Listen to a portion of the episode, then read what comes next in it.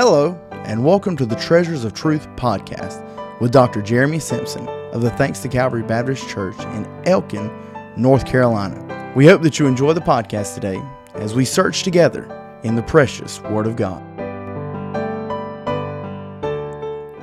Welcome to Treasures of Truth podcast with Brother Jeremy Simpson. Glad you're with us today. I want to go to, book, to the book of Exodus, Exodus chapter number four. And I want to deal with the subject uh, today and maybe on another podcast on the power of words. The power of words. You know, words are powerful. And the older I get, uh, the worse my hearing gets. My hearing is just getting awful. Uh, I have now got uh, hearing aids, had them a couple years, and uh, a lot of times when the family comes over to the house, I'll not have them in and they they laugh they laugh at me um, because sometimes they'll be in conversation and I'll respond with some off the wall statement that I thought was right and sounded completely you know intelligent in my mind but sounded completely insane to their ears and uh, my hearing is, is is off. And sometimes just one word can make all the difference in the word in the world. Uh, I, I, read a story about a 92 year old man. He went to the doctor's office uh, for a follow up visit, and he had this uh, beautiful lady by his side, and he seemed as ha- happy as he could be. He told the doc, he said, "I took your orders. You said get a hot mama and be cheerful." And he said, uh, "Sir, I didn't say that." He said, "You've got a heart murmur." Be careful. you know, words are powerful. And there's a word, there's words in here that are very important. Uh, and it's the words I am. If you look at uh, what the Bible says in chapter 4 of the book of Exodus, and I want to read just a couple verses. All of these, if you'd read from verse 1 to verse 17 to get the entire scope of the story, but we should be careful with our words. They have power. We live in a negative world. And I'll admit, I have to fight against negativity. I, I, if I'm not careful, uh, my words can be critical, my words can be judgmental, they can be negative. And I want you to listen to what Moses said. And Moses said unto the Lord, O Lord, O my Lord, I am not eloquent, neither heretofore nor since thou hast spoken unto thy servant, but I am slow of speech and slow of tongue. And the Lord said unto him, Who hath made man's mouth, or who maketh the dumb, or deaf, or the seeing, or the blind? Have not I the Lord? Did you see what he said here? Uh, he's saying, I am not eloquent. I am slow of speech. I am slow of tongue. And really, what he's doing is he's taking pity on himself. And this is something that you find in a lot of scriptures. Uh, if you look over in the book of Genesis 28, Sarah laughed at herself and she said, I am waxed old. In chapter 25, Esau said to Jacob, I am faint. Uh, Genesis 32, Jacob said, I am not worthy. Exodus 6:30, Moses said, "I am of uncircumcised lips." Numbers 11:14, Moses said, "I am not able to bear all these people." Uh, Gideon said, "I am the least of my father's house." Ruth said, "I am a stranger." Hannah said, "I am a woman of a sorrowful spirit." All of these uh, that I just gave you had the wrong I ams. Because what you say about yourself is important and powerful. Words are powerful. The Bible said in the book of Proverbs 23, verse 7 For as he thinketh in his heart, so is he. I am old. I am worn out. I am sick. I am useless. You better be careful using words. You might convince yourself of that.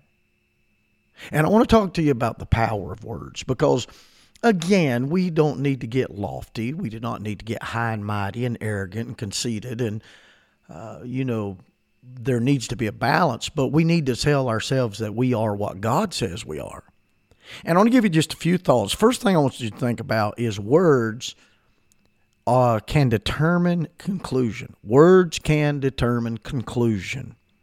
Words can determine your outlook on life. Here's what the Bible said in Proverbs 25 11. A word fitly spoken is like apples of gold in pictures of silver. Now, I want you to answer this in your heart right now. Think about this. A word fitly spoken is like apples of gold and pictures of silver. I want you to answer in your heart right now. I want you to finish this sentence in your heart. I am what? What did you think? I'm going to say it again. I am. That word I am, whatever follows that word, will determine what kind of life you live. I am. What do you think when you start into that sentence? I am this, I am that.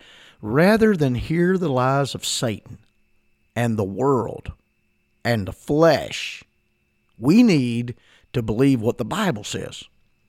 Philippians 4 8 says, Finally, brethren, uh, whatsoever things are true, whatsoever things are honest, whatsoever things are just, whatsoever things are pure, things are lovely, whatsoever things are good report, if there be any virtue, if there be any praise, think on these things. I am. I am. What are you? What what do you fill in that blank with? I you know when I was saying I am and then there was a pause, you know what the first thing that popped in my mind and I about jumped out of the chair and shouted, I am saved. Isn't that good? I am a child of God. I am blessed. I am strong in the Lord and in the power of his might. Or um, is it I am slow? I am a terrible person. I am unattractive. What what is it? The I ams that come out of your mouth will bring you success or they will bring you failure. And all day long, what we say we are is going to determine a conclusion. Uh, if we make a mistake, well, I'm so I am so clumsy. If we look in the mirror, I am so old. Uh, when we see somebody talented, I am so average. When we get caught in traffic, I am so unlucky. What we say uh, makes us become our worst enemy because it's affecting our future. What follows the I am will always come looking for you. When you say I'm clumsy, well, clumsy's going to come looking for you. When you say I'm old, wrinkles are going to come looking for you. When you say I'm so overweight, calories are going to come looking for you. Whatever you follow the I am with, you're giving it an invitation. You're opening the door. You're giving it permission to come in, be in your life, and control in your life. There is power in words. What are you? What do you see yourself as? Do you see yourself as what your dad told you all them years? And I don't know, maybe you come out of an abusive home, maybe you come out of an abusive relationship with a spouse in the past. Do you see yourself as what they told you all those years? You're just this, you're this, you're this. Or do you see yourself as what God sees you as? One of my favorite uh, verses of scripture that has become a favorite of mine over the last uh, little bit is Second Corinthians 3:18. We're listening to what Paul said, but we all with open face beholding as in a glass the glory of the Lord are changed into the same image from glory to glory, even as by the Spirit of the Lord. That is a powerful verse.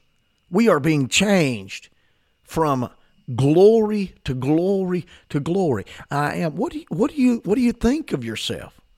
Again, I'm not talking about this worldly concept of self confidence and self promotion and self conceit, but I'm talking about seeing yourself as God sees you. How do you see yourself? How do you see your future? To do what God wants you to do with your life, you've got to see yourself as God sees you. There's a more, uh, great story in the Bible in Judges 6 about Gideon. I love it. Midianites had taken over. Gideon was hiding in a cave. The angel was sent to encourage him. And the way the angel came at Gideon was was awesome. He called him a mighty man of valor. and, and Gideon just fell down and said, How can I do this? How can I rescue Israel? I mean, my clan is the weakest. I'm the least of the clan. And God said, You're a mighty man of valor. How do you see yourself? Because you may not, you may have been told in the past that you're the least, that you're not capable, that you're never going to do anything great. Those voices don't matter.